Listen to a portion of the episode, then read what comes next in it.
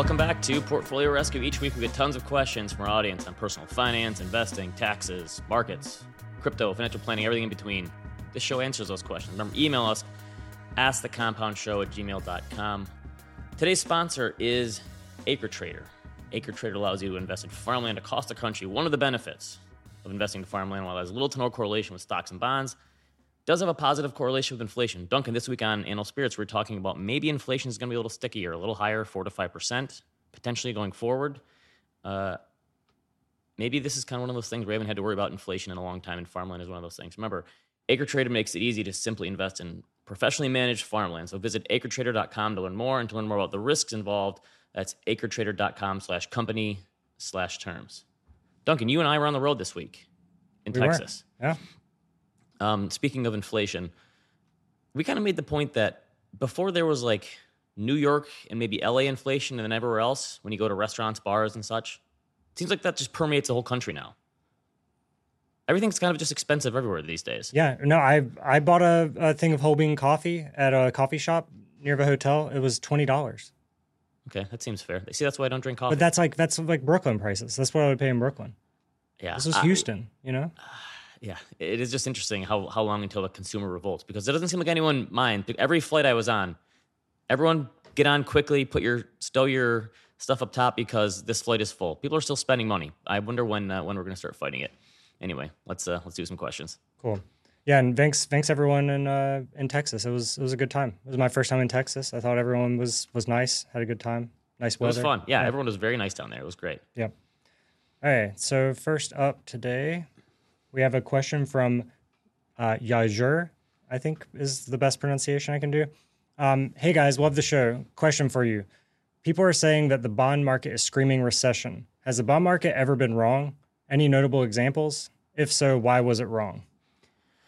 So the bond market generally is known to be smarter than the stock market. But yes, the bond market gets it wrong. I, it, you don't have to go back very far in history to figure this out. The bond market totally missed inflation, much like most people, right? Uh, the bond market did not see this pandemic-induced inflation coming, just like the Fed. I mean, think about it. At the end of 2021, this is less than a year ago. The 10-year Treasury was still yielding 1.5 percent.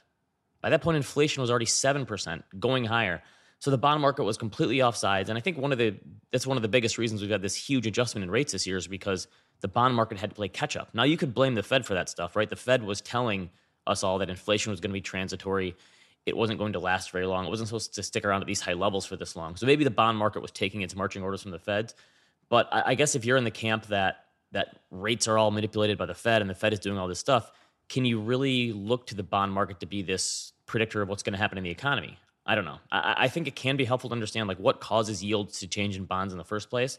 So sure, the, the Fed controls short-term yields, right? But that's only on the very short end of the curve. You also have to think of things like supply and demand for bonds, and based on investor demand for those, then there are like inflation expectations and you know expect expectations for future Fed moves, expectations for economic growth, and maybe some price yield trends. You know that that's going on if you're a technical trader, I guess. I think if you add all this up, one of the things that's confusing for people who don't pay attention to the bond market is you get bond yields moving, but they don't always move in the same direction at the same magnitude, right? So, John, throw on the chart of 10 year treasury yields versus three month T bills. So, this is over time. You can see directionally they're fairly similar, but you can see so, so three month T bills are essentially, think of them as like savings account yields. It's kind of a good proxy for the Fed funds rate that they use to sort of uh, do monetary policy by raising and lowering rates. But this is like a savings account yield or a CD rate. You can see right now at like 4.3%, three months T bills are yielding almost 80 basis points more than the 10 year treasury yield. That, that we talked about an inverted yield curve last week. In terms of risk and reward, that, that shouldn't make sense. We're ultra short term, three month government backed T bills, which mature in a very short period of time, shouldn't yield that much more than something that goes 10 years out on the risk curve, right? Um, so this is not normal. The hard part here is the, the Fed is effectively inverting the yield curve, right? They're raising short-term rates, and the long end of the curve is saying, "I don't care," right? Because the Fed is trying to snuff out inflation. So, is the bond market predicting a recession, or is the Fed simply going to cause one? It, it's kind of like, is, is the bond market really doing stuff here? Is it really just the Fed saying, "No, no, no, we're we're showing you we're going to do it because we're we're raising short-term rates"? Uh, it's also interesting to see how the yield curve has changed over the past year or so. So, John, show, throw this next curve up. This is a one year difference in three month T bill yields, two year treasury yields, 10 year treasury yields, and 30 year treasury yield. You can see the, the the longer term bonds have moved up. The 30 year went from 1.9 to 3.5 or so. The 10 year again went from 1.5 to 3.5. But look at how much three month T bills, this is a year ago, not that long ago, went from basically nothing, it was seven basis points to 4.3%. Even two year treasuries went from less than 70 basis points to 4.3%. So we've had a huge move in the bottom. There's been slight move up in, in longer term rates, but not nearly as much. And so I, I guess the yield curve could be telling us a bunch of different things. We don't know. It can't communicate, but it could be saying the long end of the curve doesn't believe inflation is going to be here to stay, which if you think the bond market is smart, yeah, maybe we believe him, but is the bond market really that smart? I don't know. Traders maybe assume the Fed is going to have to cut rates in the next 12 to 18 months, right? That's why those longer term rates aren't moving down yet or are, are kind of staying put because they don't believe that the, that the Fed is going to keep rates this high.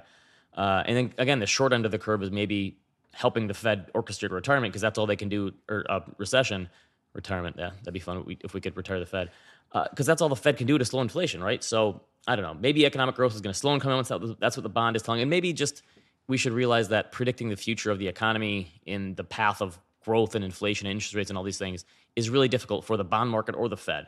So my biggest reservation about using the bond market to try to predict what's going to happen in the economy right now is just that the Fed is so involved in these markets, and I don't, I don't know if the bond market is telling us some, something or they're just doing what the Fed is telling them in general, do you think are bond people having like a renaissance right now? Or are they just like rolling up in a Rolls Royce and like getting out with sunglasses on? I feel well, like they not, have to be feeling good these days. Well, no, well, not yet because if you look at past performance, bonds have gotten killed this year. Well, yeah, going forward, true. they should be doing better because rates are finally higher. But I just mean uh, for years it was like no one cared anything about bonds, and now yes, and everyone's talking about bonds. To, yeah, to your point, we we've been mentioning this for a few weeks. We get tons of questions on bonds these days. We got another yeah. one in this this very episode, but yes, I, I just think I don't want to argue with like historical relationships, but I also think that the Fed being so heavily handed involved here makes it much harder to understand what's going on. Yeah, yeah, I find I find it all confusing, and uh, that's a good segue to the next question because, yeah, this one and the third the third question actually, I find I find a lot of this bond stuff a little confusing. But um, let's do it. Yeah. All right. Up next, we have a question from Jacob. My wife and I just got married in September. We both have good jobs and are trying to save up for a new house in the next few years. We currently have $50,000 in savings for a house, along with a $10,000 emergency fund, which we hold at a local credit union in a savings account at a 3% yield. We are wondering if short term 3 to 12 month T bills yielding between 4.25 and 4.75% would be a better option than a high yield savings account for these funds. So, another question we received for years and years in a low rate environment was we're saving up to buy a house, but there is no yield anywhere. What do we do? So savers of the world can finally rejoice. There's finally somewhere to put your money, and you have multiple options, right? Um, and the great thing is, there's not only yield again, but it's yield on the short end of the curve. Because if, if if you're trying to match that down payment in a house, say like I have three years until I'm going to buy a house, or two years, you can kind of match those assets and liabilities and match the time horizon of when you're going to do this, right? If you bought a three year treasury today, knowing that you're going to try to buy a house in three years, you could essentially set your maturity date for then, and it kind of takes a lot of the risk off the table. Um, I actually think for the first time in a long time, young people could have a better chance if you have a good credit score and you have a down payment saved in the coming years. I think you're going to have a chance to have much better negotiating power for a home and maybe much better price action if, if prices do fall 10, 15, 20%, like some people think they could. Uh, I think if mortgage rates just came down to like 5% or so, it would make things a lot better for people. And if they don't, if they stay in the 6 to 7% range, then prices are going to have to come down. So I think, again, if, you're waiting in the wings now, it might not be as good of a time as it was three, four, five years ago, but I think it's going to get better. So as far as where to say that short term cash, an online savings account is going to be easier. I, I use Marcus. I'm getting 3% right now. That should hopefully be 3.25 or 3.5 by the end of the year because the Fed is going to raise rates at their meeting next week again. They said probably another 50 basis points, maybe 75 if they want to get crazy. 3% is not bad. So you have this person has $60,000 in saving, right? Say what they say 50,000 and then 10,000 in emergency savings. Right. That's $1,800 a year in interest at 3%. If we get to 3.5%, we're talking more than $2,000 a year. That's pretty good. Uh, now, to their point, short term treasuries can earn a higher, higher yield right now. I looked at the average maturity on the one to three year treasury ETF for iShares. It's 4.3%. If you go to the Vanguard short term bond fund, I think that actually has some, some more corporates than all governments, but that's 4.8%. So with those kind of yields, we're talking more like $2,600, $2,900 a year if those rates stayed the same. That's that's pretty good. Now, the thing is, these yields, it's not like they just get to a level and then they stay there. But if the Fed's going to keep raising rates and try to fight inflation, those short term rates should stay higher for a little longer, assuming the Fed doesn't destroy the economy and then have to lower rates just to, to save us again. I, I, talk a lot about the tolerance for complexity on this show, and I think that probably comes down to like ease of access here. So in an online savings account, you might get a little bit lower yield, but it's super easy to transfer in, especially transfer out, right? I think with it's not that bad if you have to go to a brokerage account, but if, if you're buying these short term treasuries or treasury ETFs, you have to go to the brokerage account, you have to put the money in, then you have to make the purchase, and then you have to make the sale, and then you have to might have to wait a couple days for the trade to settle to get your cash out. So it's not the end of the world, but it's one extra step to get that extra yield. I honestly think either route probably makes sense these days. You could maybe even split the difference and have a little bit in each because if rates do start moving and treasury yields are moving different than the Fed funds rate or these savings rates, you could maybe go back and forth to one another. I, I just think once you pick whatever route you're going to take, I would just stick with it and not try to go back and forth and earn an extra 10 basis points here or 20 basis points there. In the grand scheme of things, that's probably not going to matter much. The good news is you already know how to save. This person has $60,000 saved. They're well on their way to having a healthy down payment. And if and when home prices drop from here, they could actually be in a pretty good position to buy. Yeah, yeah. I mean, let's hope so. Let's uh for for those of us that don't own homes yet, it would this be nice you, to see potentially, things. right, Duncan? Yeah, right. Yeah. So if you're saving for down payment now, what would you feel more comfortable doing? Um, honestly, I would probably like Google the highest yielding stocks and buy those and lose half of it by next by next so year. So you would you would you would take dividend stocks for your down payment? uh, yeah, I'm, I'm just telling you honestly what I would probably end up doing. But yeah, that's that was, you can lead a horse to water. You know, here's the thing. I don't I don't think I don't mind having some stocks in like your down payment fund, but I would right size it and maybe put 20% in there, 30% because you just don't want those stocks to crash right when you need the money and and go from I'm going to have $70,000 for a down payment to wait, it's 60,000 because I had one awful month in the stock market. Right. Yeah. Yeah. And in all seriousness about the the question, I, I would probably be more likely to do the savings account just because of what you're saying, the convenience factor. Um, it is. It, it's easier. Yeah. And now you have some. You're kind of paying right. a fee for convenience, I guess, right? Let's do another one. Yeah. I, I, didn't even realize we did the first three ones are all about bonds here. Right. Yeah. No. No. I'm I'm learning a lot today.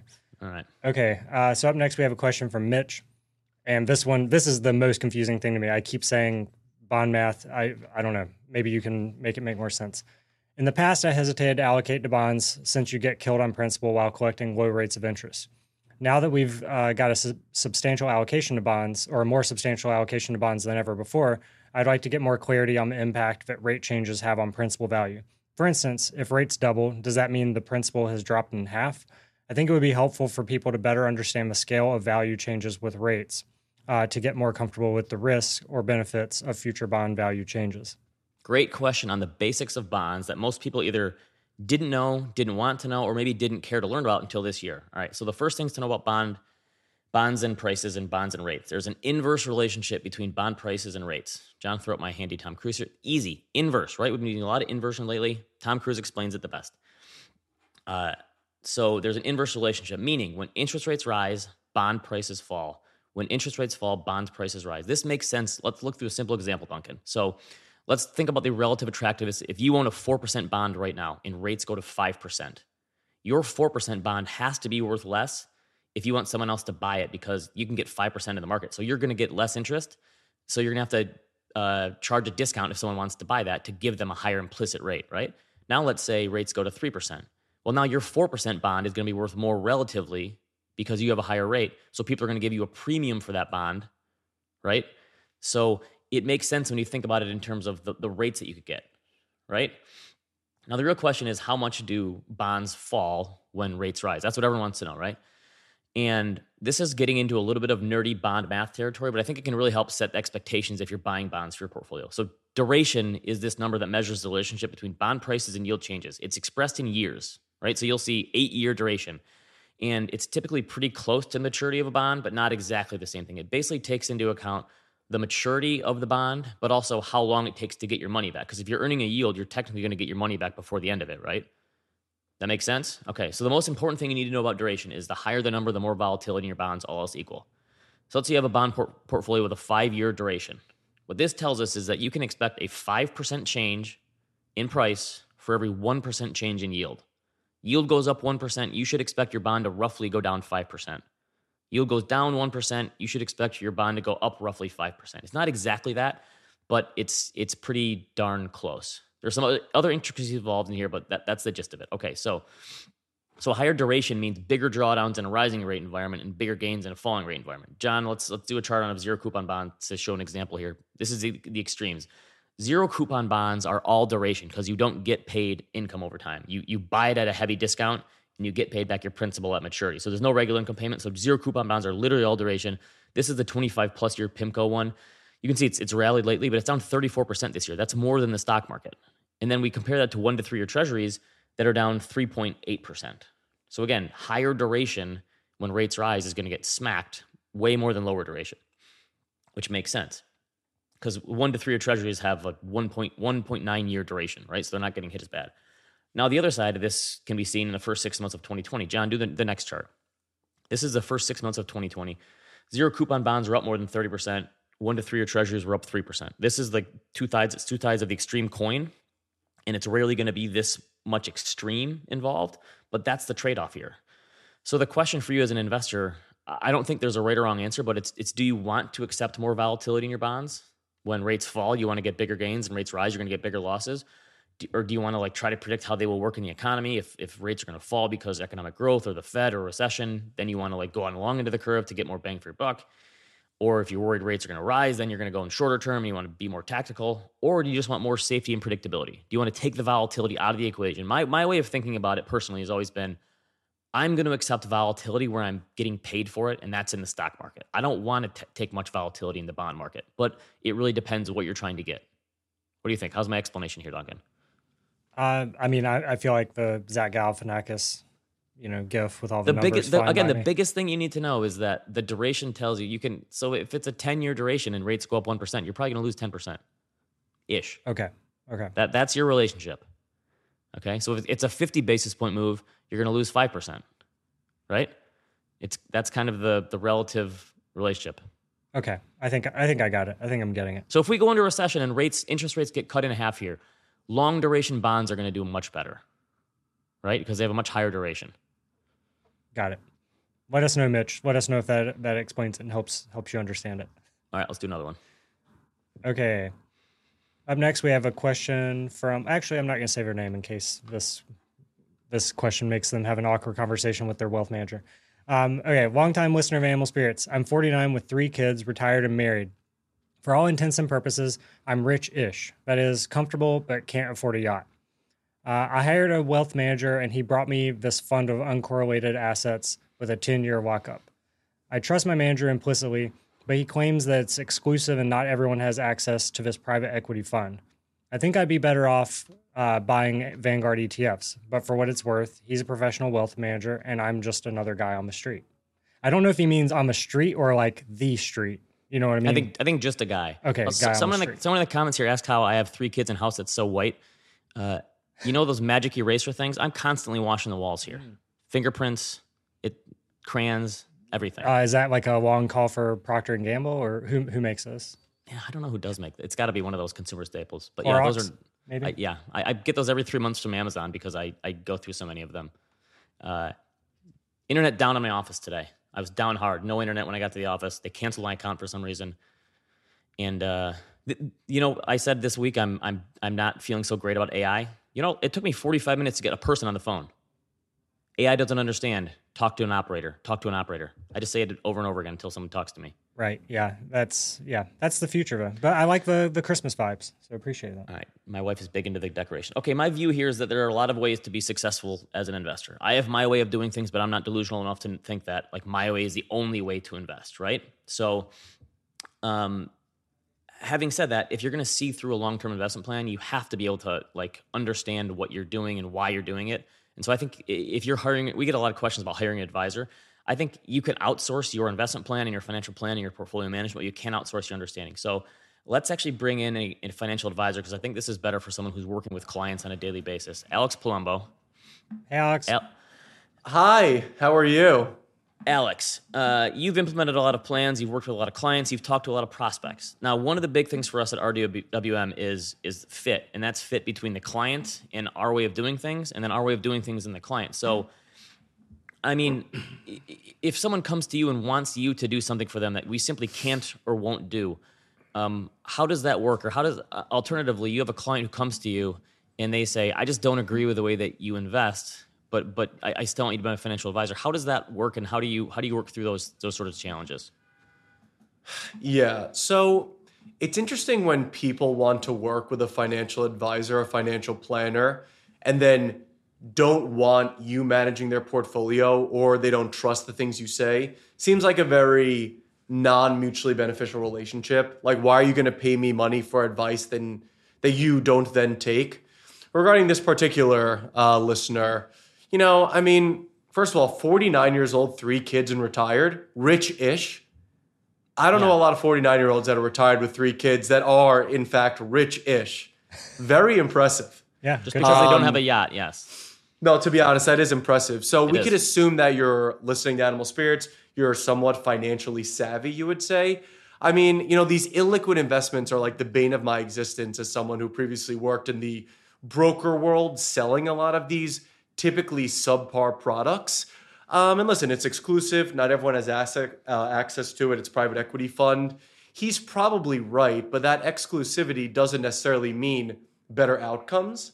And you're paying a steep premium for it in the fact that you can't touch this investment for 10 years. So if you trust your wealth manager and you like to add diversification to your situation, then it's most likely fine with a very small portion of your portfolio to you know take that leap into the private equity fund. However, within the financial plan that you're monitoring with your financial advisor, I would categorize this investment as not funding goals. So don't rely on using any of these funds towards the uh, achievement of your financial goals.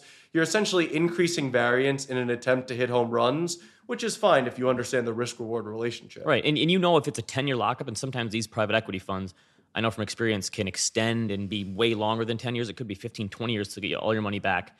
And so understand, you're right, that this is untouchable money for a long time. So if you're retired at, at a young age, you're not taking in Social Security yet, you're living off your investments. Where else is that liquidity coming from? And, and do you have the ability to take 5, 10, 15% of your portfolio and put it in something liquid and still have the ability to fund your lifestyle in the meantime? you know, we have products that, not products, we have strategies we offer clients that very small portion of their overall portfolio. Hey, I think this could make sense for your particular situation. Definitely not mandatory. What are your thoughts? But then we have our core bread and butter strategies that saying, hey, when you become a client, these are the one, two, three strategies that you are going to utilize inside of these accounts. So this isn't like a buffet. You can come and get anything you want because that's a very non-productive relationship in my opinion. So there's a difference between like small percentage of your assets, let's try to hit home runs, but we're not going to mess with the bread and butter, the core competency of how you and your family are going to grow your assets over time and achieve your goals. But and I do think, not trying to like, uh, you know, take out this guy's advisor here, but if you're saying I think I'd be better off with Vanguard ETFs, and this advisor keeps pushing private stuff and illiquid stuff because they're exclusive and all this other stuff, I, I think that's at the point where you start having a conversation with someone else, just see what else is out there. Because if if it's if it's really not something that you can stick with, even if it's a great investment and it's not going to work for you, like it's not suitable for you, then you're never going to be able to stick with it, and you're going to want to leave eventually anyway. And by the way, breaking up with an advisor with a bunch of illiquid stuff in your portfolio, as Alex, you you can attest to, is not an easy thing to do. It's it's much easier to cut bait when you have a more liquid portfolio. Yeah, that is brutal. I interpreted this question as I already own a high percentage of Vanguard ETFs. Now he's coming to me with this little portion of my portfolio that maybe I should use in this private equity fund. But if your interpretation is correct, Ben, and this guy is talking negatively on Vanguard ETFs or recommending a very high percentage in this investment, then I think that's a much bigger issue and you should not proceed with using this advisor. Right. Okay. Let's do another one, Duncan. Uh, I have I have one follow up, one uh, new boil question maybe. But what's the point of a ten year lockup? Why like why would you be okay with that? Well, it, well, it's a well, it's a private equity fund, so it that's just an illiquid fund structure that you're going to be investing in these things, and they assume by the time you buy into some of these investments, turn them around operationally, and then have some sort of liquidity event, it's going to take ten years probably. okay, okay. So they just don't Duncan- don't want to be pestered after three years about getting money back when it hasn't had a chance to do what they're trying to do Yeah. with it. Okay. Duncan's like, why would I need 10 years of a lockup in an investment when I can lose all my money in Oatly Yeah, in when- six months? when I, I don't can- really understand. When I can lose, you know, 40% in a year, why do I want a 10 year lockup? Uh, okay. So, last but not least, we have the following I'm in my mid 20s and just got my CFP. I've been an advisor for a couple of years now, but I'm having trouble relating to our firm's clients since most of them are retired or approaching retirement. I'm worried they don't trust me since I'm much younger than they are and don't and I don't have a ton of experience. Uh, do you have any advice for a young advisor? Well, we actually do. Great, great question, Alex. I'm not sure you know this, but I look a lot younger than my 41 years of age. Right? I Hmm. I have three kids, and I go to the store and I still get carded sometimes. Do you Um, really? On occasion. Uh, That's got to be flattering. At one of the point. first meetings I ever had with, with Chris Venn and one of our clients that reached out when I first joined Ritholtz was a guy in his mid 50s, and he kind of made the, the point to both of us immediately that I, I don't know if I can handle this age difference because you guys are so much younger than me. And it, it's it can be tough because there is a huge difference between experience and expertise and all these things, but a, a lot of people you come into contact with who have the most money are going to be older. And, and so, Alex, you came to us at what, 24 years old? Is that about right? Yeah, I was 23 when I first started here. 23. So, how did you navigate that as a young, up and coming advisor and then building a book of business?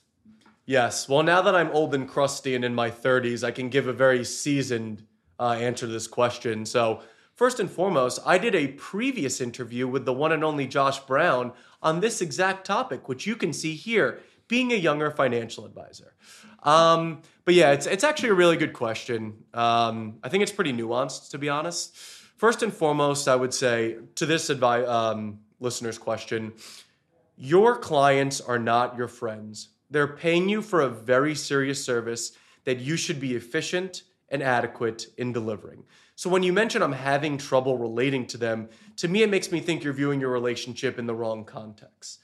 Now I'm very close with a lot of my clients. Some send me yearly holiday cards, not going to give out names. A lot of them send me wedding gifts when I got married. We are very close, but this closeness is not based on us watching the same TV shows or having the same friends. It's based on the mutual respect of our financial planning relationships and then adding in layers of humanity, personality, and bonding based on this core financial planning concept.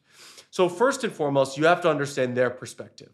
Trust me, when you're 50, 60, and 70 to this listener, and you're going to be talking to 25 year old, you're going to be thinking they're like your kids or even worse, your grandkids. But your job is to have such a deep level of competency and technical expertise that these prospective clients or, or your clients are forced to look past your age because your age is not what defines you. To Ben's point, a 55 year old broker could be doing terrible work for their clients for 30 years. And a phenomenal advisor can be doing exceptional work for your clients for five years. And in a vacuum, you'd want the 25 year old every time. Do you think do you think the um, remote work thing actually works in a young person's favor when you're not having to sit across the table from someone and it's a little harder to tell the the age gap or experience That's it? Definitely so. When I first started here, we didn't even do like Google Meets. It was all phone, Phone calls, right? calls, yeah. and screen shares. And I did feel that helped me a lot um, as a 23, 24, 25 year old advisor because they because I still look kind of young, uh, so they couldn't see that. I do think that that helps a lot. One other piece of advice you have a team on your side, right? It's okay to leverage your team and say that you don't have all the answers yourself from an investment management perspective, from a portfolio allocation perspective, from a tax, insurance, estate perspective. You have people in your firm that should have decades or combined decades of experience, and it's okay to leverage that. Yeah, I I think that helps it make a lot of people more comfortable if they know that there's a team behind you. Here's our tax expert, our insurance expert. It's not just me. I'm your I'm your first uh, level of communication, and I'm your I'm your relationship manager and all these things, and I'm helping you to plan. But there, there's more people here than just me. Also, and like me, the- I'm here. I, I'm always happy to help. You know, with Yeah. portfolio And construction. to be honest, I've probably spoken with the most prospective clients out of anyone that's 31 years old that's in this industry. Thousands of people. And I can count on my That's hands. a not to the- brag right there, Duncan. yeah, that's definitely a not to brag. not to brag, I've talked to many, many people. Uh, I can count on the amount of hands, the amount of hands that I have, the fingers on my hands, the amount of people that have actually said, hey, you are too young. Let me chat with someone more experienced. And you know what, Ben Carlson and Duncan Hill?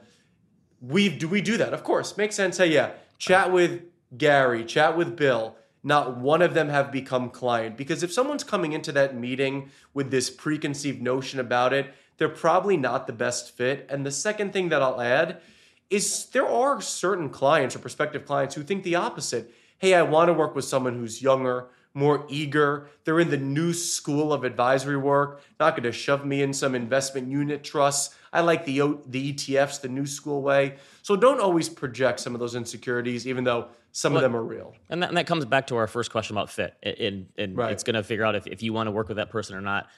It, the it's a two way street. So also, I just wanted to say, Alex, uh, I, I've never seen Duncan in a worse drawdown than we went to a nice restaurant in Houston, and the maitre d' told him to take off his hat. There's there's no hats involved, and It was uh, yeah. I, I probably One- would have left. he was if in an if immediate with bear all of you market. guys. Immediate bear market. One time we were in the office and Duncan didn't have his hat on, and Cameron looked at him and he goes, "Is Duncan wearing a wig?" Yeah, no one knows what my hair looks like. You know. Yeah. All right, thanks, Alex, for joining us again, offering your expertise as a more seasoned advisor. Now that you have a beard, I know. I always had the beard. Thank you so much for having me. May I make a quick plug, a product placement? Compound water tastes like Barry for the intellect, for the trader, for the daredevil inside you. all right, It's- don't do that again. Hold that bottle up a little closer so people can see. It's a real thing. We actually made. a yeah, it's it's This is actually compound water, Ben. Did you know this? a listener. Yeah, Yes. it's a, a listener is a, like a bottle, uh, a bottle of water person, and so yeah, we, we made we made some bottles. May or may not cause you to wear deep V-necks, Patnick style. All right. If you're listening in podcast form, leave us a review. Remember, leave us a comment in the YouTube comments here. If you have a question, email us askthecompoundshow at gmail.com, and we'll see you next time. See you, everyone. This podcast is for informational purposes only. and is brought to you by Ritholtz Wealth Management. Clients of Ritholtz Wealth Management may maintain positions in the securities mentioned on this podcast.